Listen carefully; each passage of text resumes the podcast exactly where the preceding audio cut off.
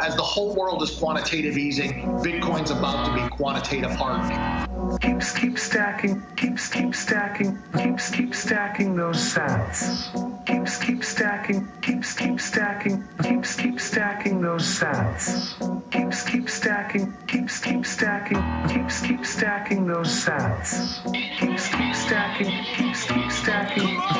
stacking those sats. Happy Thursday and welcome to Not Boring.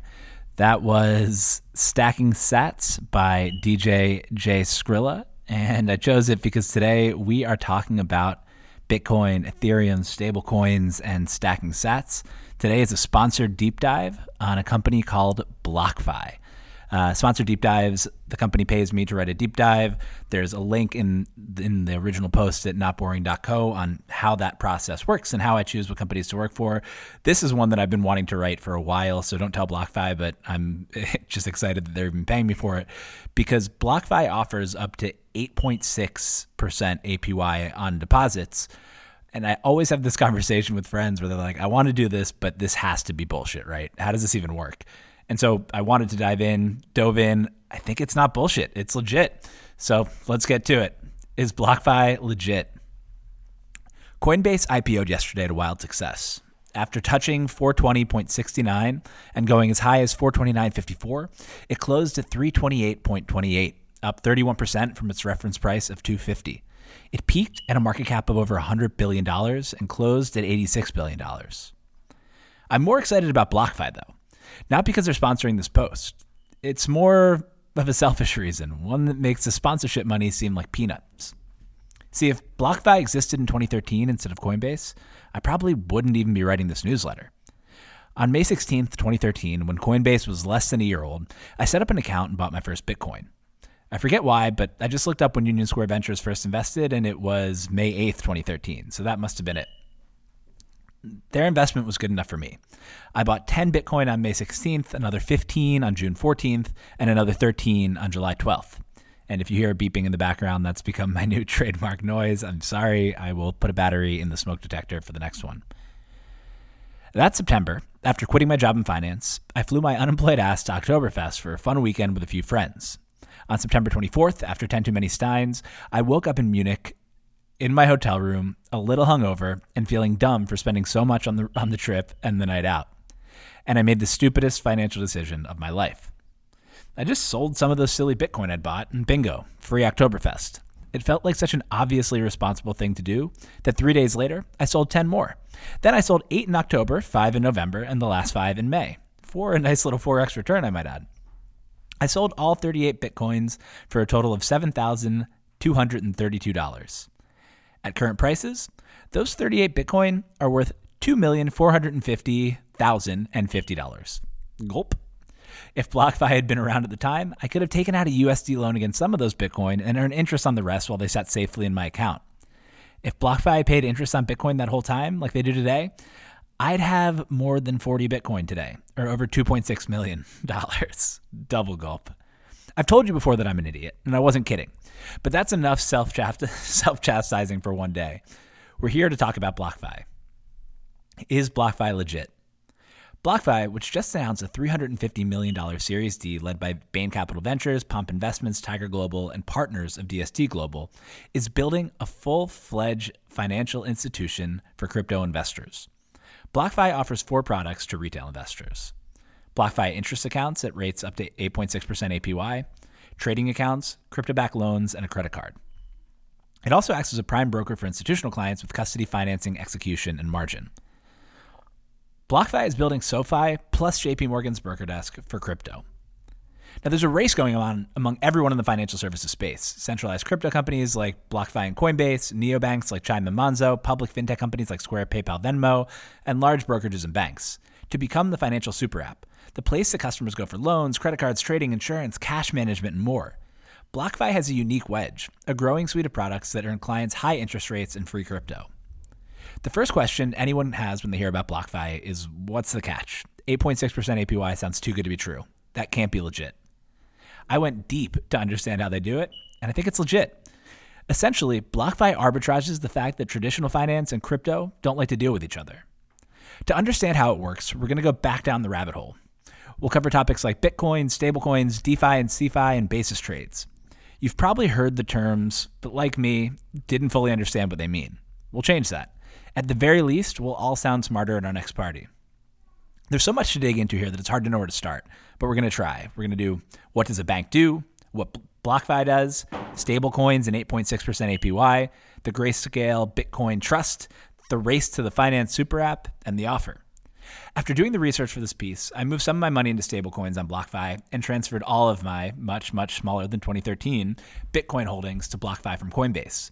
Yesterday, I was on a YouTube live stream with Ben Carlson talking about the Coinbase IPO, and unprompted, he said that he'd done the same. If you want to check it out for yourself, sign up with the Not Boring link to get up to $250 in free Bitcoin when you fund your account. If you're still wondering what BlockFi is and how it pulls off such high rates, keep reading. There's a lot to learn. Let's start somewhere obvious. What does a bank do? Banks make money in three main ways. One, net interest margin. Customers deposit money, banks lend that money out to other people and businesses at a certain rate, pay depositors at a lower rate, and keep the difference.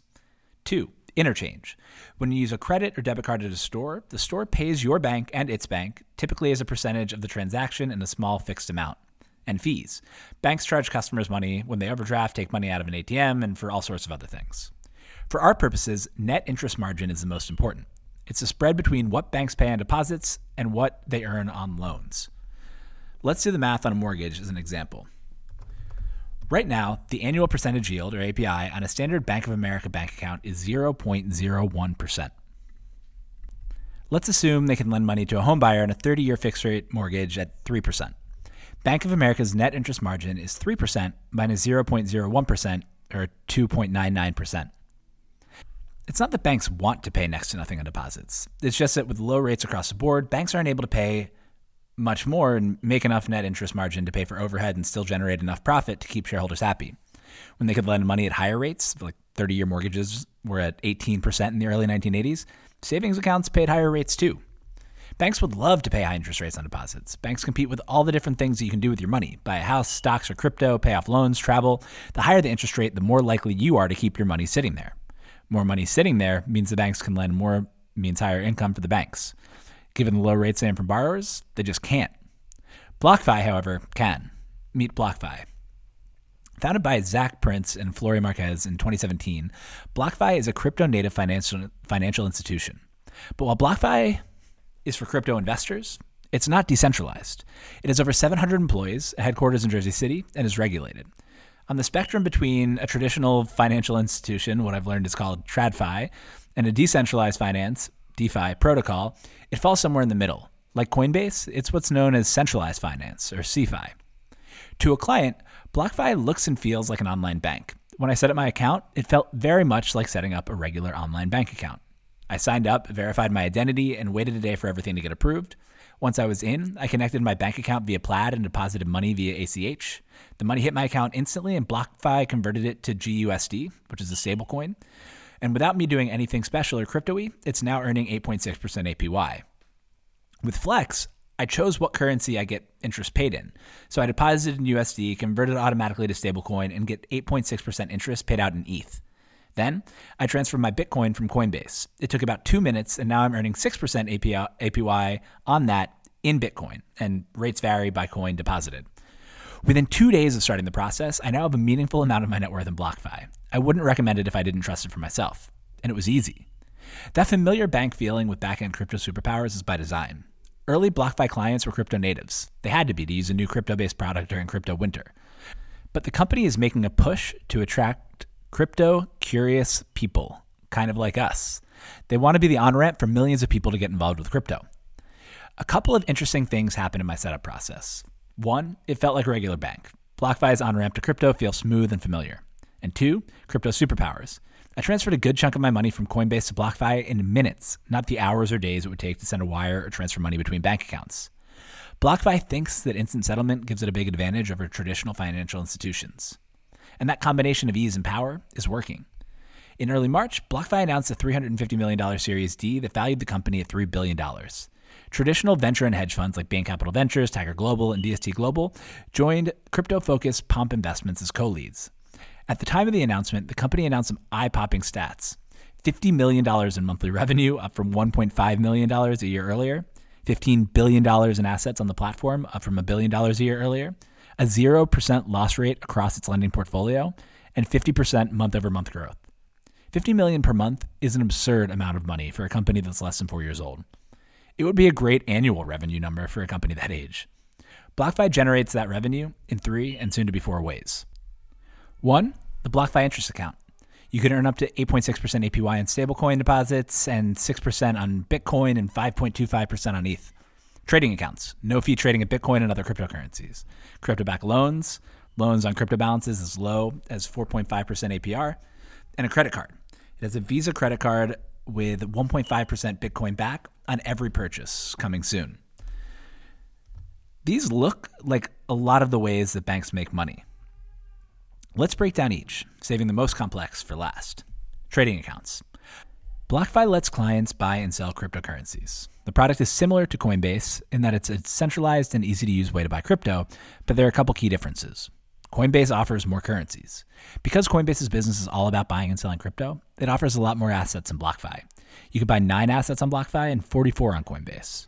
While BlockFi will add more assets over time, it's not the focus of the business. Trading on BlockFi is really about giving people a way to build up crypto deposits that BlockFi can lend out, and it only offers trading in coins that it lends. 2, BlockFi has lower fees. Coinbase makes most of its money by charging retail traders fees. Coinbase charges normal accounts 3 to 4% transaction fees per trade plus a spread on top. That drops to 0.5% plus a spread for Coinbase Pro accounts, and it nets out to a 1.25 to 1.5% take rate on retail trades. Institutions pay much less, around 0.05%. In Coinbase and the Crypto Economy, Tanay Japuria wrote, over 95% of the revenue that Coinbase generates comes from transaction revenue, i.e. commissions on trades from retail and institutional clients. So let's focus on that. Digging one level further, Coinbase's institutional trading volume makes up about 60% of total volume. However, Coinbase makes 95% of its transaction revenue and 90% of its total revenue from retail trading volume. BlockFi does not charge transaction fees, but it does take a spread on trades that averages at around 1%. It's cheaper than Coinbase, but more expensive than exchanges like Binance and FTX that are more powerful but harder to use, particularly for people new to crypto. Importantly, like Coinbase, FTX, Binance, Uniswap, and other exchanges, but unlike non-crypto platforms like Robinhood and PayPal, BlockFi lets you move your coins in and out. At this point, trading is a feature on BlockFi, not a full standalone product. It's a way to onboard people to crypto and get them earning yield. Bitcoin Rewards Credit Card. BlockFi is launching a credit card with Visa that feels like a regular credit card in every way. You can use it everywhere, except that it gives you 1.5% back in Bitcoin whenever you use it, and up to 750 or more in bonus Bitcoin rewards. This one's straightforward. Credit card providers earn an annual fee and interchange, and it's up to them to use it in a way that attracts customers and strengthens the business. Traditionally, that means points, miles, or cash back.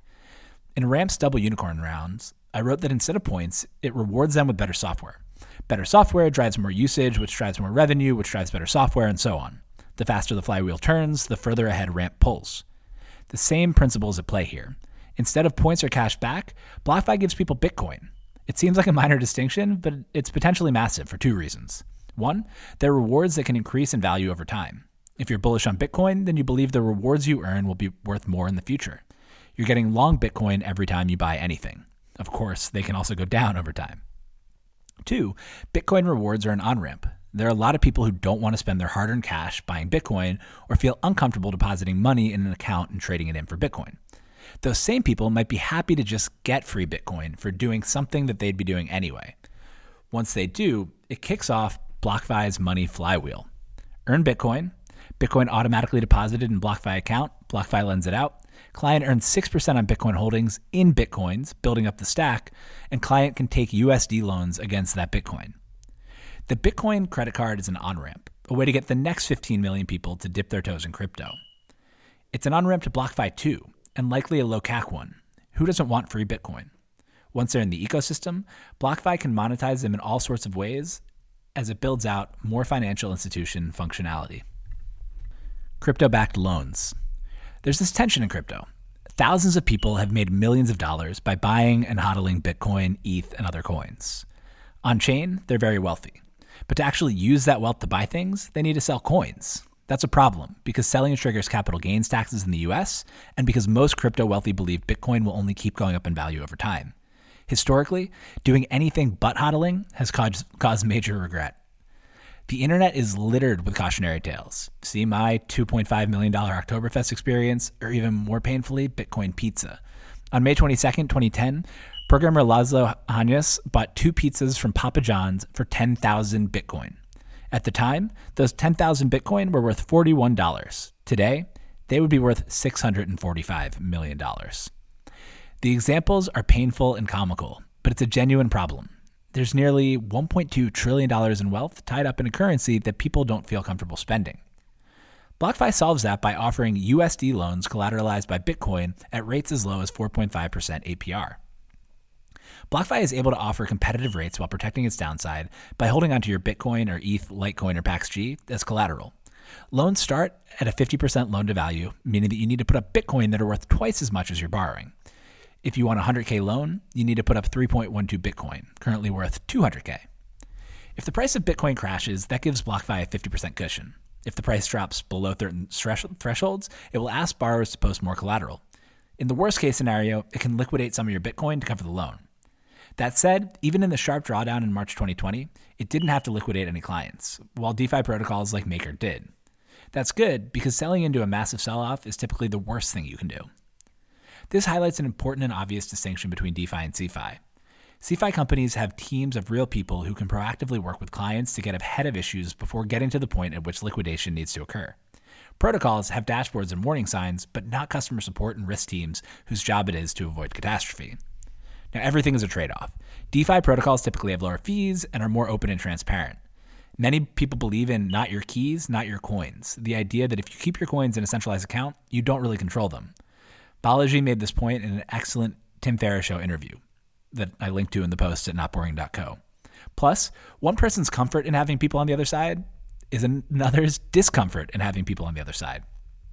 For BlockFi's target customers and institutional partners, though, the trade-off can be worth it. BlockFi has a 0% loss ratio on loans. It's the lower risk option. BlockFi interest account. Up to this point, everything feels pretty normal. No fee trading, credit cards with 1.5% back, and collateralized loans at 4.5% APR are things that we're used to. BlockFi just does it all with crypto.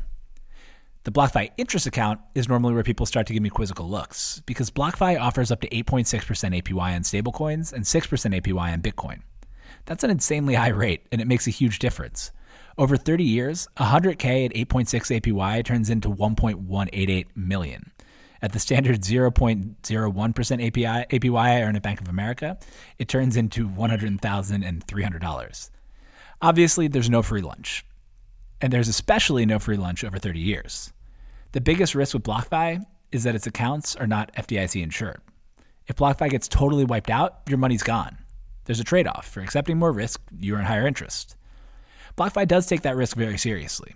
Watch this video that I linked in the post at notboring.co with the company's chief risk officer, Renee Van Kesteren, a former managing director in equity structured finance at Bank of America Merrill Lynch, to understand how they think about it. Still, 8.6% is a lot.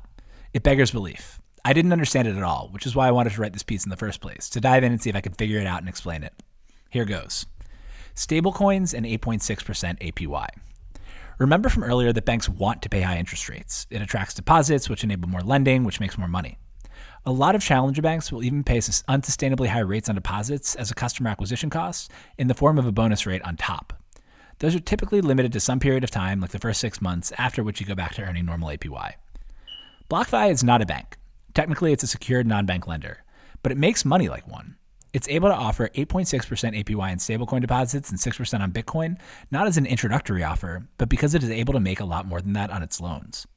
According to crypto research and media firm The Block, BlockFi was running a 10% average weighted APR in its retail loans in early 2021.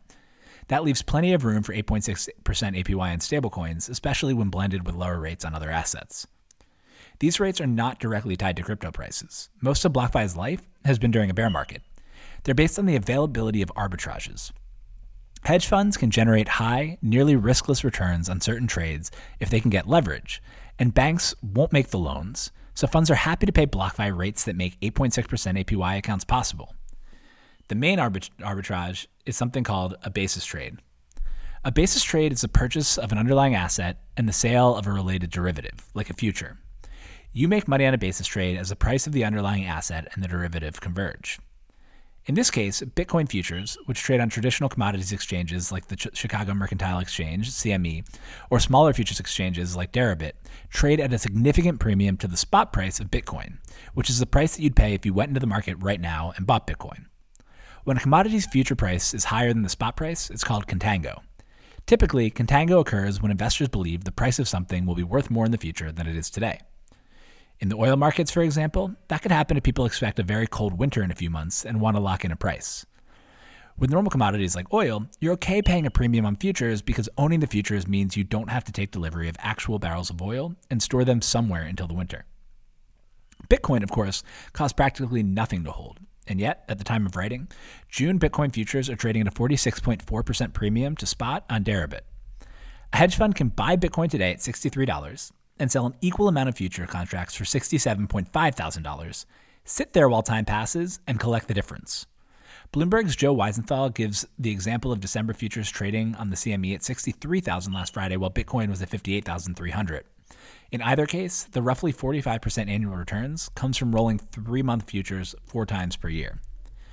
Weisenthal wrote, "What this means is, in theory, I stress, in theory, you could go long spot Bitcoin while shorting the December future, and if you just wait for the two to converge, that's an easy 8% in 12 months. And note, I think he meant to say an easy 8% in 8 months. That is, again in theory, free money, a riskless trade. Or technically, at least, it's delta neutral. Hedge funds love finding riskless trades. They can borrow tons of money, lever up, and make way more than 8%. And the 8% number is relatively low.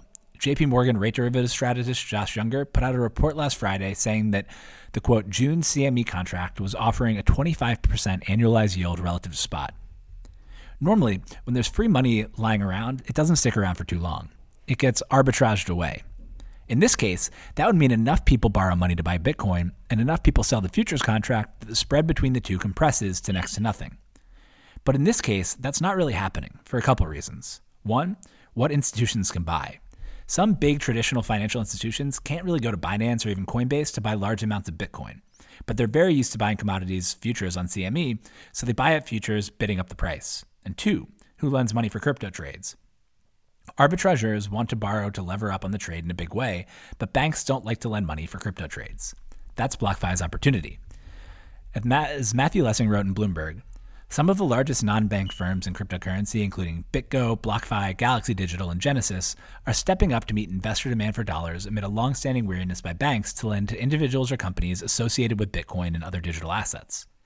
In this case, they're lending to hedge funds that need cash to buy Bitcoin for a trade that is almost guaranteed to pay out at annualized returns that have recently hit 20 to 40%. Banks won't lend to hedge funds on a free money trade because it stinks of crypto. And neither they nor their shareholders want anything to do with crypto for now. BlockFi, which is crypto native and understands the market as well as anyone, is more comfortable with the risk and is very willing to lend hedge funds the money for the basis trade at the right price. Banks won't lend to BlockFi to turn around and lend to hedge funds to make the basis trade, so where does BlockFi get the money to lend? You guessed it, deposits. Specifically, stablecoin deposits. Wait, what are stablecoins? Stablecoins are cryptocurrencies that peg their value to some external reference, often USD. They allow funds to dollar-denominate trades on the blockchain. The best explanation I've come across is that stablecoins are just tokenized dollars. In the case of one of the most popular, USD coin, quote, tokenizing USD into USDC is a three-step process. One, a user sends USD to the token issuer's bank account. Two, the issuer uses USDC smart contract to create an equivalent amount of USDC. And three, the newly minted USDC are delivered to the user, while the substituted US dollars are held in reserve. Stablecoins are regular dollars that are compatible with the blockchain and are typically backed by actual dollars in an account. They're important here because hedge funds need them to make sure the basis trade is actually delta neutral. If the trade is dollar denominated, meaning prices are all quoted in dollars, they're not taking currency risk or a directional bet on where Bitcoin ends up. That's why BlockFi is able to pay 8.6% on stablecoin deposits, and they automatically turn your USD into stablecoins when you deposit money via ACH. BlockFi lends out stablecoins deposits to hedge funds to lever up on the basis trade. If hedge funds are able to pay BlockFi 15% because they're making 40%, BlockFi can afford to pay depositors 8.6%. This trade won't last forever, and the 8.6 rate will likely come down in the long run, although it's been stable at 8.6% for many months. a few things may happen to tweak the trade in the short term. One, demand for Bitcoin and Bitcoin futures may decline. There's historically high Bitcoin demand right now, and if that decreases, there'll be less premium on the futures, which means less juice to be arbed. Two, Bitcoin ETFs. Bitcoin ETFs are coming. There are 3 in Canada already. That will have opposing impacts on the trade. On the one hand, it will make it easier to run the trade, which would mean more demand for dollar-denominated loans. On the other, it will decrease the demand for futures, which may tighten the spread and make the trade less profitable. It will be interesting to watch where that nets out. And 3, more lenders come into the space. Over time, assuming crypto keeps getting bigger and more legitimized, new startups, existing competitors, decentralized protocols, and big banks will all compete to lend money against crypto trades. In a low-rate environment, companies don't just let other companies take all of the juicy yield for themselves. As the supply of dollars available to run the arb increases, rates come down. That said, even if the basis trade goes away, BlockFi is still able to earn more than 8.6% by lending out dollars for crypto-backed loans. And there's still a massive gap between what people want to borrow to buy crypto and what they're able to borrow. There's a tweet from SBF Alameda that says people in crypto want to be long $4 trillion. They have $1 trillion. The outside world is willing to lend half $1 trillion, but beyond that, various risk committees are like, I don't know, let's get back to this one next year. So the market cap is $2 trillion, and people bid up interest rates on the other $0.5 trillion of exposure. It will take some time for the basis trade to get arbitraged away, and crypto is still the Wild West. New opportunities are popping up all the time that a crypto-native financial institution like BlockFi is better equipped to understand and move quickly on than traditional ones. Grayscale Bitcoin Trust. Even today, the basis trade is just one of the things that BlockFi does in order to pay out seemingly too good to be true rates. The rates aren't based on any one specific trade, but on BlockFi's ability to accumulate and lend crypto assets for which there's more demand than supply. Stablecoins are the most in demand because they're needed to dollar-denominate all sorts of trades, but BlockFi offers competitive rates on 10 crypto assets.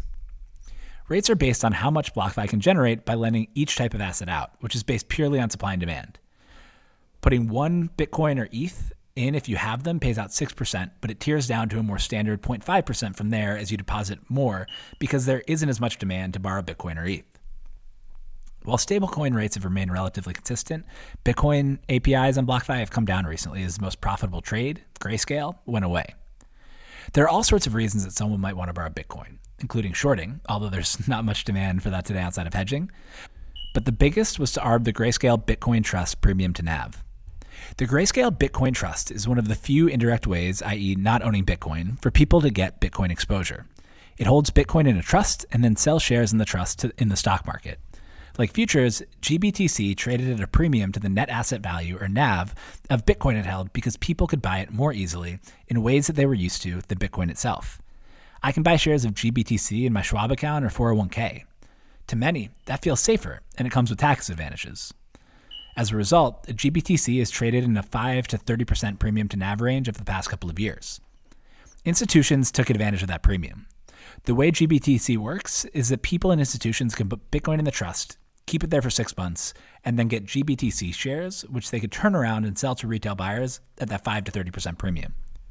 Same story. Nearly riskless trade, borrow Bitcoin to exploit it, profit. 5 to 30% premium in 6 months meant 10 to 60% annualized returns boosted by margin. In order to borrow Bitcoin, they turned to BlockFi. BlockFi generated strong yield from the trade, which they gave to depositors in the forms of high yields on Bitcoin. Over the past couple months, though, the GBTC premium turned into a discount as buyers got new ways to get Bitcoin exposure indirectly, like Tesla and Square, which hold Bitcoin on the balance sheet, MicroStrategy, which holds so much Bitcoin on its balance sheet it's essentially a Bitcoin ETF, and 3 Canadian Bitcoin ETFs launched in the past couple of months already have $1.3 billion in assets under management. BlockFi itself launched its own Bitcoin trust. More supply for the same indirect Bitcoin demand meant lower GBTC prices. With no premium and a discount in its place, the demand to borrow Bitcoin to put in the trust went away. As a result, BlockFi lowered its Bitcoin APY. The grayscale illustrates 2 things: that BlockFi's rates may come down over time, but also that it has a diversified enough business that it's not reliant on any one trade at a given time. As long as there are new legitimate trades that investors want to borrow crypto to put on, BlockFi will be able to generate enough yield to pay out above market interest on deposits. The question is, can it expand from that wedge into the full suite of financial institution services faster than competitors can get comfortable with crypto? The race to become the finance super app. A smooth and familiar interface, crypto-backed loans, and legit high interest rates have propelled BlockFi to dizzying heights in less than 4 years. $50 million in monthly revenue with $15 billion in deposits and a $3 billion valuation. According to The Block, BlockFi was already profitable entering 2021.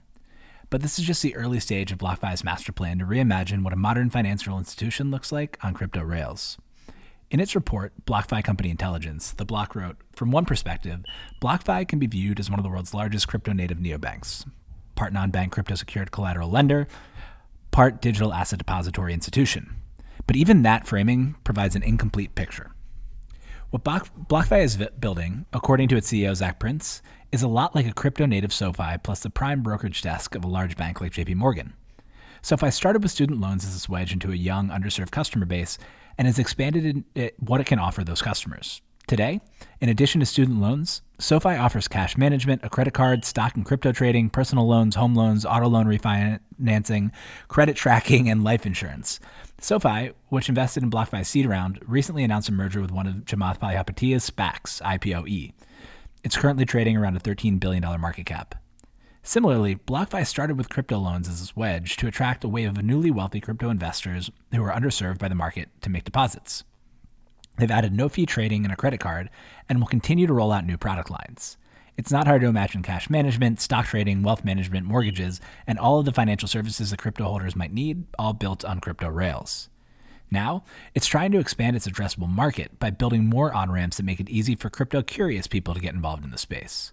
An 8.6% APY is one way to pique people's interest, but credit cards and other products that let people easily earn and grow their crypto holdings without feeling like they're dealing with crypto will unlock new client bases. But the race is on. As a public company with an $86 billion market cap, Coinbase is undoubtedly going to expand its offering to try to infiltrate more of its customers' financial lives. It already launched Bitcoin-backed loans last August. DeFi is still confusing and hard to use, but it's improving rapidly and attracting more people beyond the hardcore crypto community.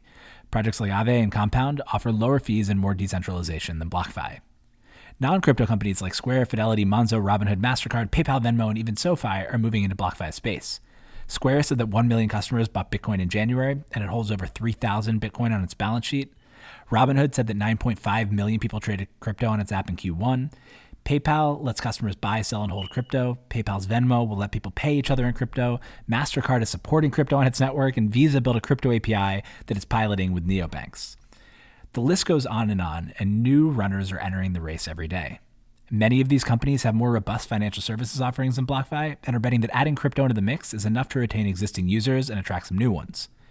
BlockFi's bet is that crypto, or at least digital currency, is just better than the existing financial system in a lot of ways that have nothing to do with decentralization, and that CeFi, which combines the benefit of centralization and digital money, is a winning combo. Software is eating in the world, and at some point, they think crypto will eat the way that we store and exchange money by building money directly into the infrastructure itself. If that turns out to be wrong, or in a more extreme case, if Bitcoin crashes and BlockFi's clients and counterparties explode, BlockFi could struggle, and there's no FDIC to back up its deposits. But if that's true, if crypto is fundamental to building better financial products, then BlockFi's wedge and singular focus on crypto will be an advantage versus incumbents and startups that try to add it on after the fact. Robinhood, for example, doesn't even let users transfer crypto outside the app. If people accept that money moves more easily and equitably on crypto rails, bolt-on solutions built for speculation won't cut it. If they're right and CeFi wins, the battle may end up being BlockFi versus Coinbase. BlockFi board member Anthony Pompliano believes that BlockFi's decision to start with deposit gives it a clear path to product expansion, drawing on Robinhood versus Square. Robinhood remains a brokerage-focused business. They have tried to scale by adding new products, crypto trading, cash accounts, etc., he said, but that appears to be a much more difficult road than originally anticipated. Square, on the other hand, has been able to build a serious ecosystem of products that includes payment infrastructure, point-of-sale technology, Cash App, Bitcoin brokerage, and fractional share brokerage for public equities. The not-so-subtle implication is that Coinbase is Robinhood and BlockFi is Square, and that BlockFi can build Coinbase before Coinbase can build BlockFi. Coinbase's IPO just adds fuel to the fire. More companies will enter the space, spreads will get arbitraged away, yields will compress. 8.6% APY won't last forever, but if BlockFi can build a robust suite of financial services with crypto tools for an expanding base of crypto owners, it has a shot at building a lasting institution in a competitive and lucrative space. The offer. BlockFi is offering Not Boring readers and listeners up to $250 in free Bitcoin for opening up and funding an account. I did it myself and it was smooth and easy. That said, do your own diligence and read reviews. You probably shouldn't put all your money in BlockFi. I put less than 10%. If you own crypto and want to earn on or borrow against your holdings, if you're just curious and want the easiest on-ramp to earning and growing your crypto holdings, check it out. There's a link in the piece at notboring.co. That's all for today. Have a great weekend, and I will talk to you on Monday. Keep stacking those sats. Keep stacking those sats. Keep stacking those